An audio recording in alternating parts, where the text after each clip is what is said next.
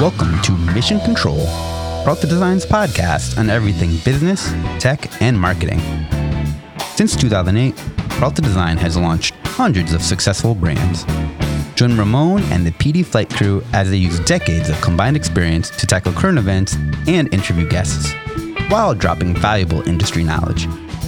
At Peralta Design, we launch brands. But for now, let's launch right into this episode. Three, two, one, zero, zero, and liftoff.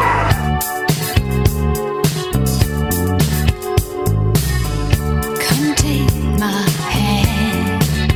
You should know me. I've always been in your mind. All right, folks, this is Ramon Peralta with Peralta Design, and we launch brands. And welcome to Mission Control. And that that intro there was a little bit of Uh, Olivia Newton-John's Magic. Great song. Um, you know, many fond memories of, of all of her music, uh, her appearance in Grease. And, uh, you know, she passed away after uh, at seventy-three uh, after a, a long battle uh, with breast cancer. And um, just wanted to shout her out and her music. Uh, we have a special show here today. Um, we have a special guest, a, a, a bright, young, bright young man, uh, Robert Warren of Blue Cyclone Media. Welcome. Good to be here. Yes, we, we're gonna get we're gonna dive right into that in a few minutes and learn all about it. And and it's a very impressive young man that we have here in studio today. And we have our uh, motley crew here, our our uh, fearless leader of the web team, Jorge. How's it going, everyone? And his trusty sidekick. I don't know which one's Batman, which one's Robin, but we're gonna go with. Good afternoon. I'll, I'll be anyone but Robin. Okay. Boy Wonder. Oh, no. That's not going to stick. All right. So we're, we're going to start out with a new, uh, our new segment where we've got a new format for you folks. And this one here is just uh, recent releases. And I just happened to bite in my tongue because I want to spoil Prey because it was a great movie. Watched it this weekend. It's a, it's a, a prequel to Predator. Which is amazing that they flipped the script. Literally, they called it Prey as opposed to Predator. A Hulu exclusive, right? Hulu. And who knew about Hulu? Like, I was sleeping on them for movies. Kind of got it when I was watching Handmaid's Tale. And, you know, they got Snowfall. They got a bunch of other series on there. But uh, they've got they've got quite a roster of good movies. And everybody was hyping up, you know, on social. Check out Prey. Check out Prey. Prey's dope. It's better. People are going as far as to say it's, it's better than all the other Predators. That's now, all I've been seeing on social. I have a, I have a question. Again, we're going to try to keep this as spoiler-free as possible. Because yours truly hasn't seen it yet. Yeah. And I'm a big fan of this series. Do you feel that this film warranted a theatrical release and they missed the boat? Yes. Would people have seen this yes. in theaters? Absolutely. Absolutely.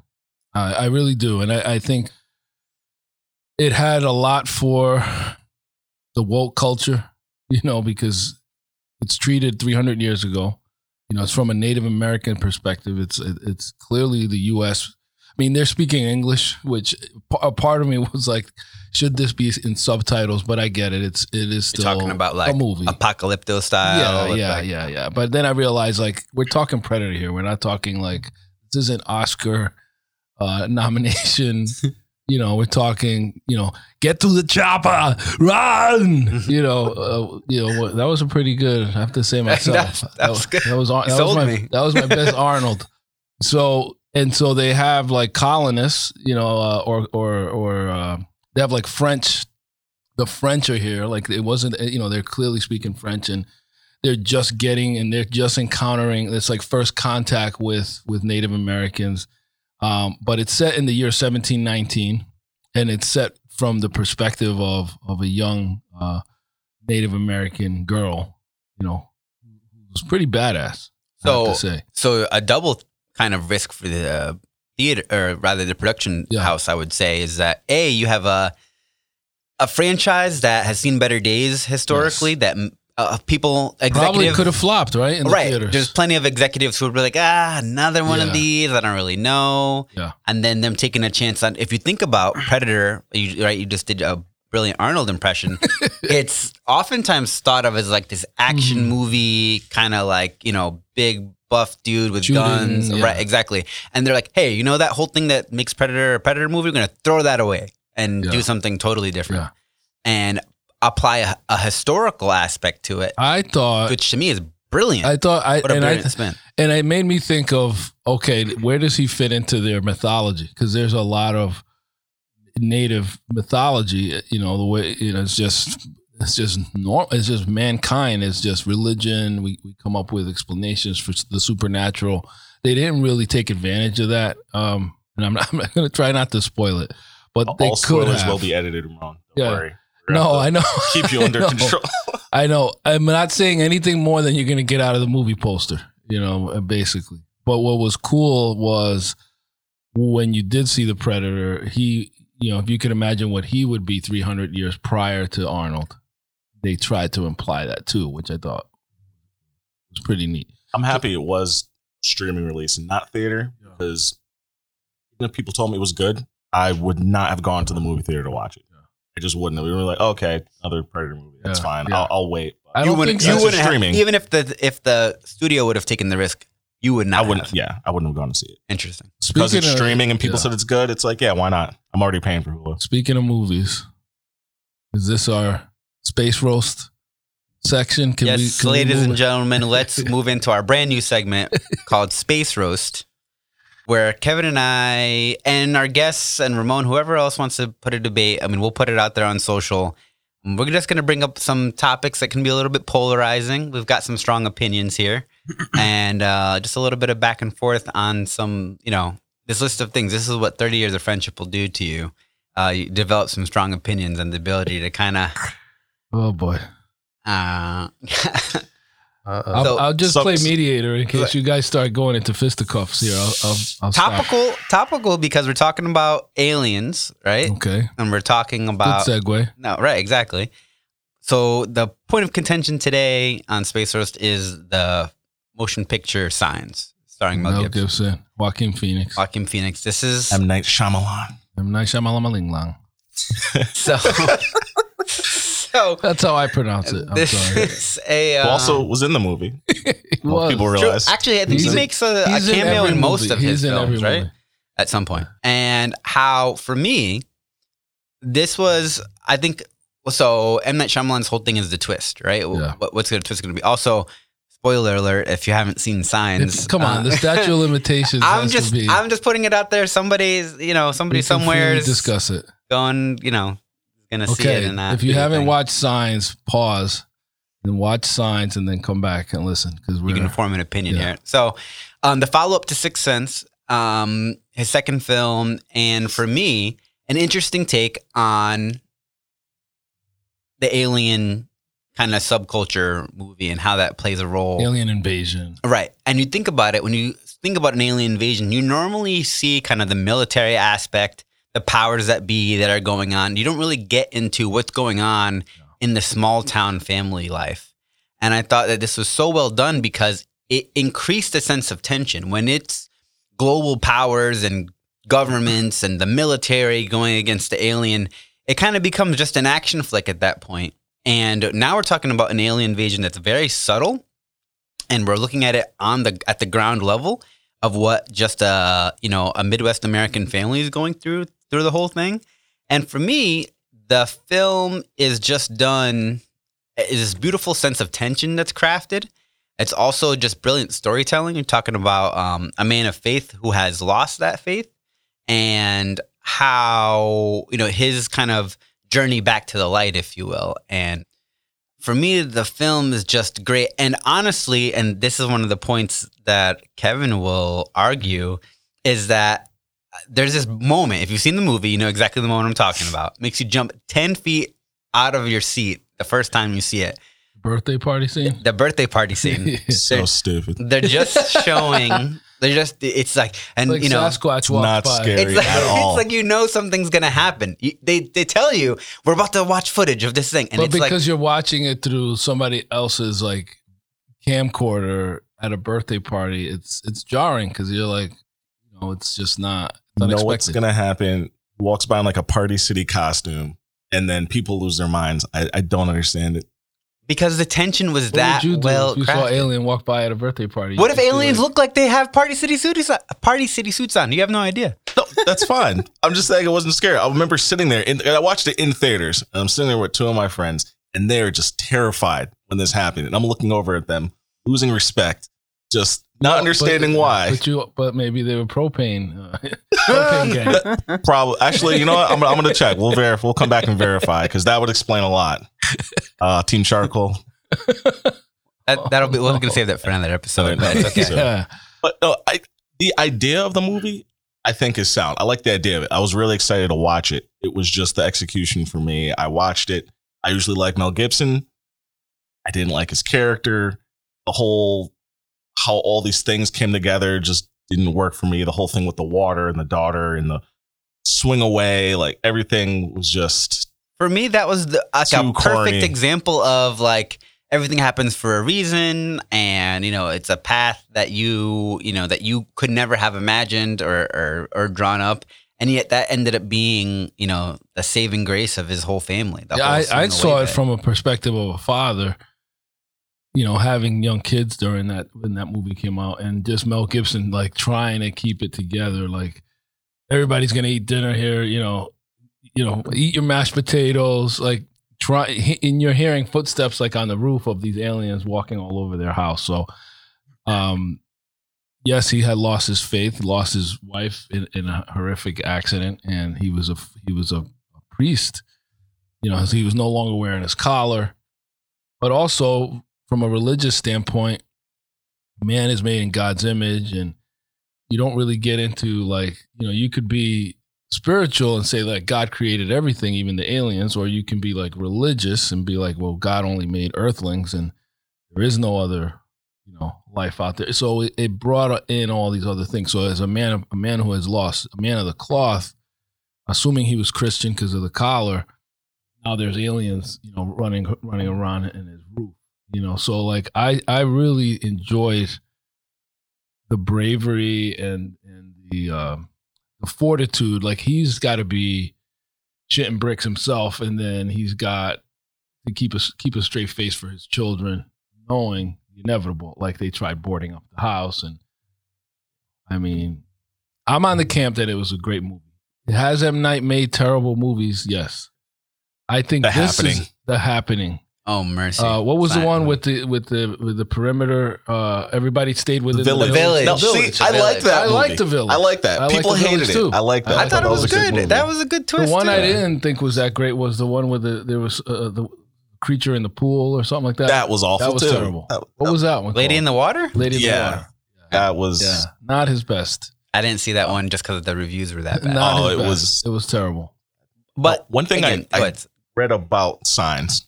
That made me think about the movie completely differently, yeah. though. This is just recently on uh, Reddit. Someone said we never actually saw the invading aliens in the movie. And that what we saw basically the equivalent to vermin. So imagine like you have a ship traveling right, right. from yeah. one coast to the next. Rats may be aboard and get off, right? As I mentioned, even in that party footage scene, how they look like they're hiding, they're scared. You never see them really attacking because... ships are there. We hadn't seen the invading aliens. They're just kind of running around. Scouting. Scouting, whatever, looking for food. And that's why they were also didn't know about the water. Because that's in the end, they die once water hits. Yeah, uh, I don't know. Joaquin knocks over a cup of water. He swings and the, the cup of right, water like goes on the alien and burns it. Right, stuff. Exactly. Yeah, so they're saying the reason Water's why. Water's corrosive to their skin, yeah. They weren't the invading aliens. They were just vermin that were there, which is why they, you know, they're on this planet that's full yeah. of something that will kill them. And that the movie ends before you actually see the invasion. And I was like, that's an interesting kind of twist on it. I, I think that makes the movie even deeper if that's the case. Um, but I, I mean, for me as well, I feel like if we were going to an alien planet, we might not know about how all of the compounds that are brand new to us are going yeah. to, you know, are going to influence us, or even thinking about our own planet, right? Think yeah. about explorers, settlers who go to a brand new, you know, people coming to the new world. They had no idea about, you know, what, what diseases, you know, you know, just breathing the air, just, you know, exploring the forest, the jungle, you know, you're going to be, uh, you know, you think, you know, we're going to survive, no problem. And that may have been, you know, a similar situation where, you know, the, the, the ocean in this case is like the interstellar galactic expanse, um, but it's still kind of, you know, explorers, colonists. He's reaching. About it. Up, he's reaching. I mean, they traveled all the way to Earth. The planet is mostly also water. Blue. They, they, they could have the taken big blue, the big blue marble, a sample, something. They would have known before. They're like, let's all go over there. Battle of philosophies. Yeah. I mean, but, go ahead. They said, for me, I don't know. It was just the execution movie. Now, Ramon, like I said, you watched it, you know, as being like from a father and everything and faith, but I watched it as, I want to say, a seventeen-year-old kid looking to watch an alien film, and I was not terrified. The aliens were weak. There was supposed to be some sort of... I, I get what they're saying with the connection with the car crash and the mother. Yeah. It's like, how could she have known? And I get it. It's supposed to be like, it's all connected, but the execution did not work for yeah. me. I watched that. I watched the movie for free. I didn't even pay for it because I worked in the movie theater at the time, and I want. I was like, yeah, I was disappointed. Nah, for, I mean, more. I, I can see the perspective of, you know, not being impressed with those practical effects. For me, the practical effects make it better. For me, I don't know. Again, the tension is just so well done because there's no feeling of uh, of immunity or, you know, there. For me, there's always a very real threat, uh, you know, of what's going to happen and kind of putting yourself in those in that perspective of what would you do if an alien invasion started, which isn't, you know. That that's in and of itself is something that I think a lot of people in a lot of situations think they know how they would react, and when it actually comes down to happening. So your main, just to wrap this segment up, Kev, your main point of contention in making this a bad movie is that it wasn't scary. For maybe me, it's it wasn't. That's interesting. Yeah, for me, it wasn't one. I guess scary because no, normally it's like okay, you were expecting invasion. A scary movie. Maybe that's why you were disappointed. That and then. I don't know, just more entertaining for me. Because I said at the time, the whole connection between like him losing his faith and his family. Like I wanted to see more alien invasion and less him and his family, which the whole movie well, was kind of just him tension. And his family. Yeah, it was yeah. the tension. And how do we prepare? And how do we, how do we, how do you keep a family positive in the midst of inevitable death? Like, you know, and you, you You have Mel Gibson and Joaquin Phoenix in the same movie. It's kind of tough to screw that up, I think. And I usually love both of them. Yeah. And I think it was just the execution of it. Because I said, if it was them hmm. like actually getting prepared and I don't know, yeah, fighting the alien somehow, kind of like know. Independence Day style. But it was like all these little weird, quirky, like, oh, it's the water and the swing away thing. And like, I don't know. I everything's think, connected. In the grand landscape of yeah. movies, I think it's it's not one of the worst. I think not it's not the worst. worst. I think it's a great movie. Does it, does it have its flaws? Sure, yeah. But overall, I, I think it's worth the ride. Yeah, I do too. I do. So we're, we're gonna we're gonna move on out of that segment. Um, I think it's gonna be a popular one, and we got so many things we you the, the two of you disagree on. So we, we got plenty of content in so that the, department. The charcoal propane that that deserves some time. Yes, or team hybrid because I have both, but one is quicker than the other. Which one's better? Which one's better? But it's not about quick. It's about better. It's true. Well, technology also is... We'll have to leave the audience in suspense because we could go into the whole, yeah, whole thing right, right now. There are two hashtags, yes. Propane Gang and Team Charcoal. Which one are you? All right. Now we're going to move into our segment because uh, we've got a uh, a bright young man that, that I happened to meet. I was on a panel at Jeff Works in Trumbull. It was an event held at the uh, Trumbull Economic Development. Our, our dear friend Rena Bacalar invited me to be on this panel. And, and Jeff Works is a co-working space in Trumbull. It's pretty dope if, if you need a place to work. And, and we, you know, we have no problem giving them a, a free plug. It, it, it looked very affordable and, and very accommodating, welcoming. So they invited out a lot of home-based businesses to come out and kind of uh, give their pitch. Right. And so here comes this young man talking about marketing and text messaging and and the open rates on email and in a very informative manner. So I I, I just had to go introduce myself and, and met this young man who subsequently came in and, and, and uh, spoke to the team. He just graduated high school.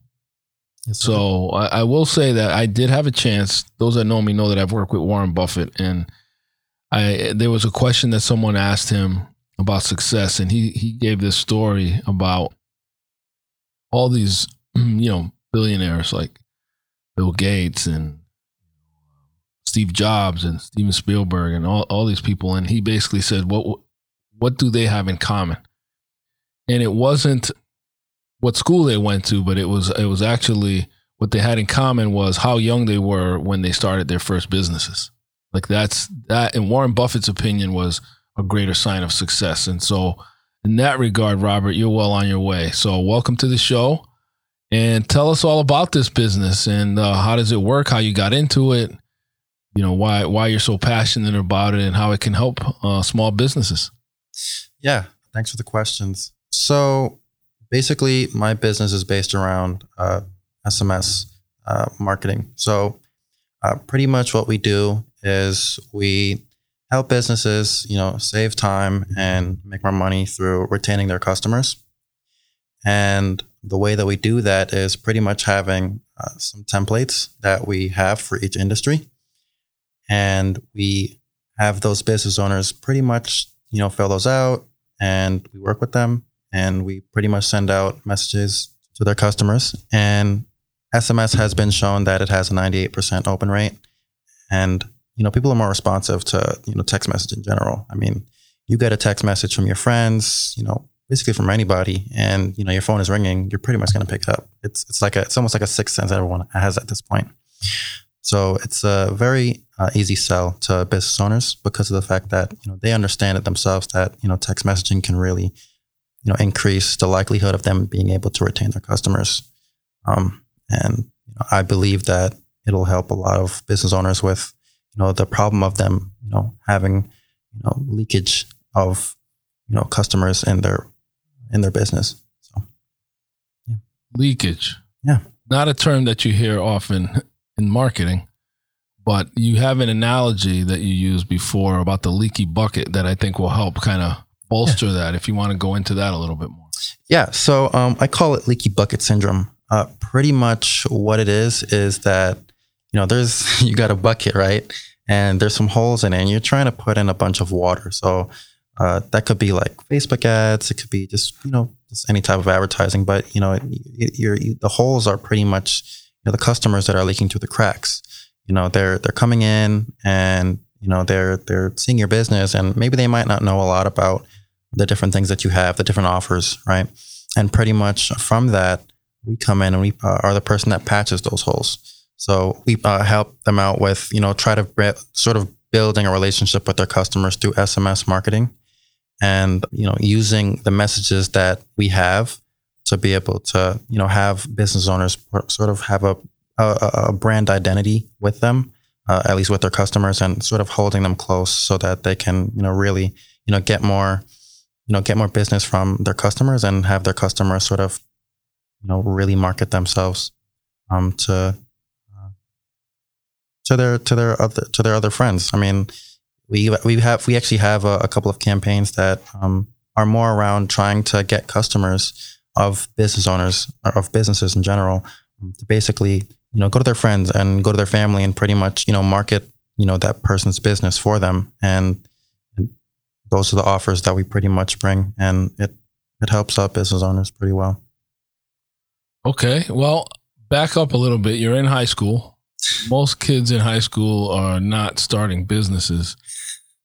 How did this happen? Uh, and I know that your mom travels closely with you. She was there at the pitch day and, and thankfully she's He's, you do your thing in here at, at Mission Control because you're you're a big boy. You can handle it. Um, you're doing well. But how how did it come about? How did this opportunity come across your desk that you said, hey, Mom, I, I want to get in on this? And then tell me a little bit about how you named the company and, and um, you know, uh, what your what your plans are to, to grow the business. Okay. So the reason why I started uh, Blue Cyclone Media was because of the fact that Uh, Can I ask what the where that came from? Blue Cyclone Media? Blue Cyclone Media. Yeah. So, um, I don't know, man. I, I, I started out with this, uh, this one name, uh, it's like Go Riverside or something like that. And I was pretty much just like, okay, well, maybe I'll just use that. And then the domain was already taken. So I was like, oh man, I gotta, I gotta find something else. Such a key part of naming any business is, yeah. is a domain available. Something yeah, we always talk cool. about. And yeah. you know, like, all right, well, let's start, let's start over. Yeah. So I started over and I don't even know what it was. I think there was like a storm outside or something, and or like something came across the T V and it said something about a cyclone. And I was like, hmm, maybe, maybe I can use that in my business name. I don't know. I, I guess I sort of, sort of like preyed on it a little bit, and so it just came to me, and I was like, you know what, let's name the business Blue Cyclone Media. And it sounded great. I think I even had a little jingle at one time that I tried to make from it, but uh yeah, that's how I um came up with the name. I thought you were a fan of Sonic. That's the first thing that came to mind too, not gonna lie. Cyclone. Yeah. All right, so the other question was How, why did, yeah, how did this opportunity come across, you know, your desk, and, and, uh, was it a professor? Was it a teacher? Uh, so not quite. It actually was one of my past mentors. Okay. So I've, I, I knew about the type of service that I could provide. But the thing is, is that I never really focused on it because I thought that I could be a jack of all trades, right? I thought I could be, I could have, you know, a full service, you know, marketing agency. And I found, I found out pretty quick that, you know, I got to start off somewhere. I got to have some type of a thing that's going to set me apart from everyone else. And, you know, it's a little bit hard breaking into the com in, into the market right now. So um, I pretty much tried to find my unique selling proposition. That's what I found. I first learned about it actually when I was at an internship at Apple Corporate, and, but I didn't really go into it at that time. But I think it was like once I once I heard from my mentor that, you know, hey, I'm using this thing called text message marketing. It's going to be really big. A lot of businesses are going to use it, and they're probably going to need a service just like it. So probably should, you know, look into doing something like that. And I started. Pretty cool. I mean, how many clients do you have so far? So far, I have one. Okay. Yeah. Yeah. Okay. I got my first client. That's all you need. And what industry is that client in? Cybersecurity. Okay. Yeah. Excellent. What's a good database for, for a client to have to really take advantage of this technology? Okay. Um, so a good database, I would say, is maybe about, say, about three to five, three to five thousand, or in that in that in that range. Three to five thousand phone numbers. Yeah. So that you can really kind of see how it's working and what the open rate, like get good data from it and conversion yeah. out of it. Yeah. Yeah. Okay. Uh, guys, uh, you know, any thoughts on te- the technology and how it integrates with a website, or, or, you know, how we might be able to incorporate it into an offering for clients? Just from a data perspective, I was curious. The open rate itself is phenomenal. Uh, industry standard email open rate ranges anywhere from, you know, two to two percent to ten percent. Based on the industry, um, sometimes a little bit higher, but for to have a to have open rate that high, that's spectacular. But another question for me is, do you know what the conversion rate is, or any of that any of that data? Yeah, so for so because we're more, more we're more trying to target, for at least for businesses, the people that they already have. So it's really trying to reactivate their databases, but it also is. Uh, for people who have already pretty much, say like you have like a restaurant, right? And they have, you know, uh, new customers, they pretty much have just recently bought, right? So they already have rapport with that business. So we send, say, hey, come back again, you know, a comeback campaign, uh, I call it. You know, we have about like three different campaigns, a comeback campaign, uh, a win back campaign, and oh my gosh, not the last one, but hey, it's, it's okay. Um, They can go to your website. What's yeah. your website? Uh, that would be uh, contact dot blue cyclone media dot com. Okay. What's what are ideal clients? What typical what clients typically have five thousand um, cell phone numbers? uh, medium-sized businesses. Uh, that's what I'm. Um, that's my target market. Uh, is medium-sized businesses at it, this point. And is that based on revenue or company size? It's more based off of revenue and what more they're going to actually have the actual lists that are actually applicable to what I'm able to be able to provide. Okay. And what's what's a good way for a client to get a hold of you? I mean, you, what school are you going to? I'm going to be going to University of Hartford. Excellent. Excellent. And what are you going to be majoring in? I'm going to be majoring in marketing. Okay. Excellent. So is this something you're going to continue to run? Is your mom going to, like, what's her role in the business while you're in school? So her role has really been that, you know, when I go to pitches and stuff like that, we sort of just play off each other, right? Um, and she gives me some, you know, some more insight and a little bit into the business world. Uh, she's been in the fiscal services uh, industry for a little bit. And when it comes on to business, I sort of, you know, use her knowledge um, to be able to help me to navigate around things that I don't really don't know a lot about, other than, you know, speaking with mentors and, and so on. So She's she's sort of like a like the mastermind type of person that I go to to you know get guidance from. Okay, excellent. And so while you're in school, are you going to continue promoting it? Are you going to, like, is there any time off? No days off, or what's it like for you from an operations standpoint? Uh, so for operations standpoint, I do want to run it uh, still going into my uh, my college uh, freshman year. But I do want to take a, hi- a brief hiatus because of the fact that I do want to, you know, get my footing in school, um, say maybe about like three months. And then once those three months are up, go straight full into it. Doesn't mean that I won't still be around and I still won't be able to, you know, meet with clients if I have to, um, or if I want to. But I, I do not, I don't want to, I don't want to limit myself and my capabilities of really being able to prove myself in, in my in my college freshman year, or at least in the first couple of weeks. Yeah.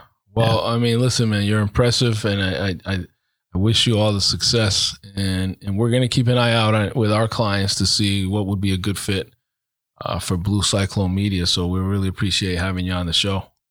Appreciate it. Yeah, best of luck in school. Thanks. Awesome, awesome, great guest, and uh, we'll, I'm sure we'll have you back whenever you have a break. You know, keep us posted on on any new developments. Definitely will. Awesome, man. So let's talk a little bit about our next segment here, which is brand new. And I want to talk today about investing in your people. And, and one of the things we do here at P D is we really, really take a lot of time and, and learning how to, how to better communicate with each other. What I mean by that is we've invested in having disc assessments done. And uh, we're currently working with uh, Monica Leggett of New, New Steps Life Coaching. She's currently working with, with some of our Uh, members um, one-on-one to develop them as leaders. And uh, she's going to be doing an exercise with all of us on people mapping. And one of the things I find fascinating about it is that your strengths, you know, if you're, if you tend to be task oriented, or if you tend to be people oriented, if your strengths go awry, they can become your Achilles heel. And, and a good example of that is somebody that might be uh, a people person. If that strength goes awry, what happens then is that person may avoid confrontation, or they may avoid, you know, bringing up certain issues in in the course of, of getting some work done. They may be reluctant to delegate, and they may they may be more comfortable operating in a silo versus collaborating.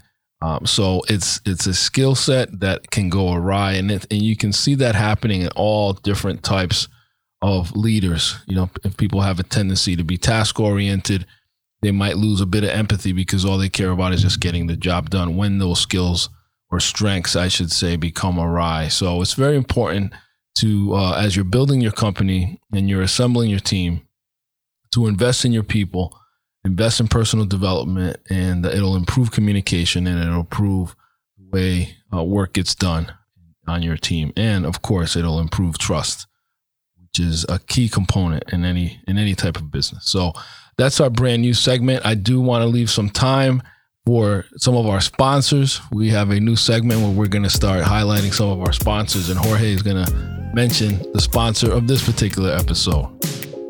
Mission Control is proudly brought to you by Spacehost. shop dot spacehost dot pro for all your domain, S S L, and hosting needs.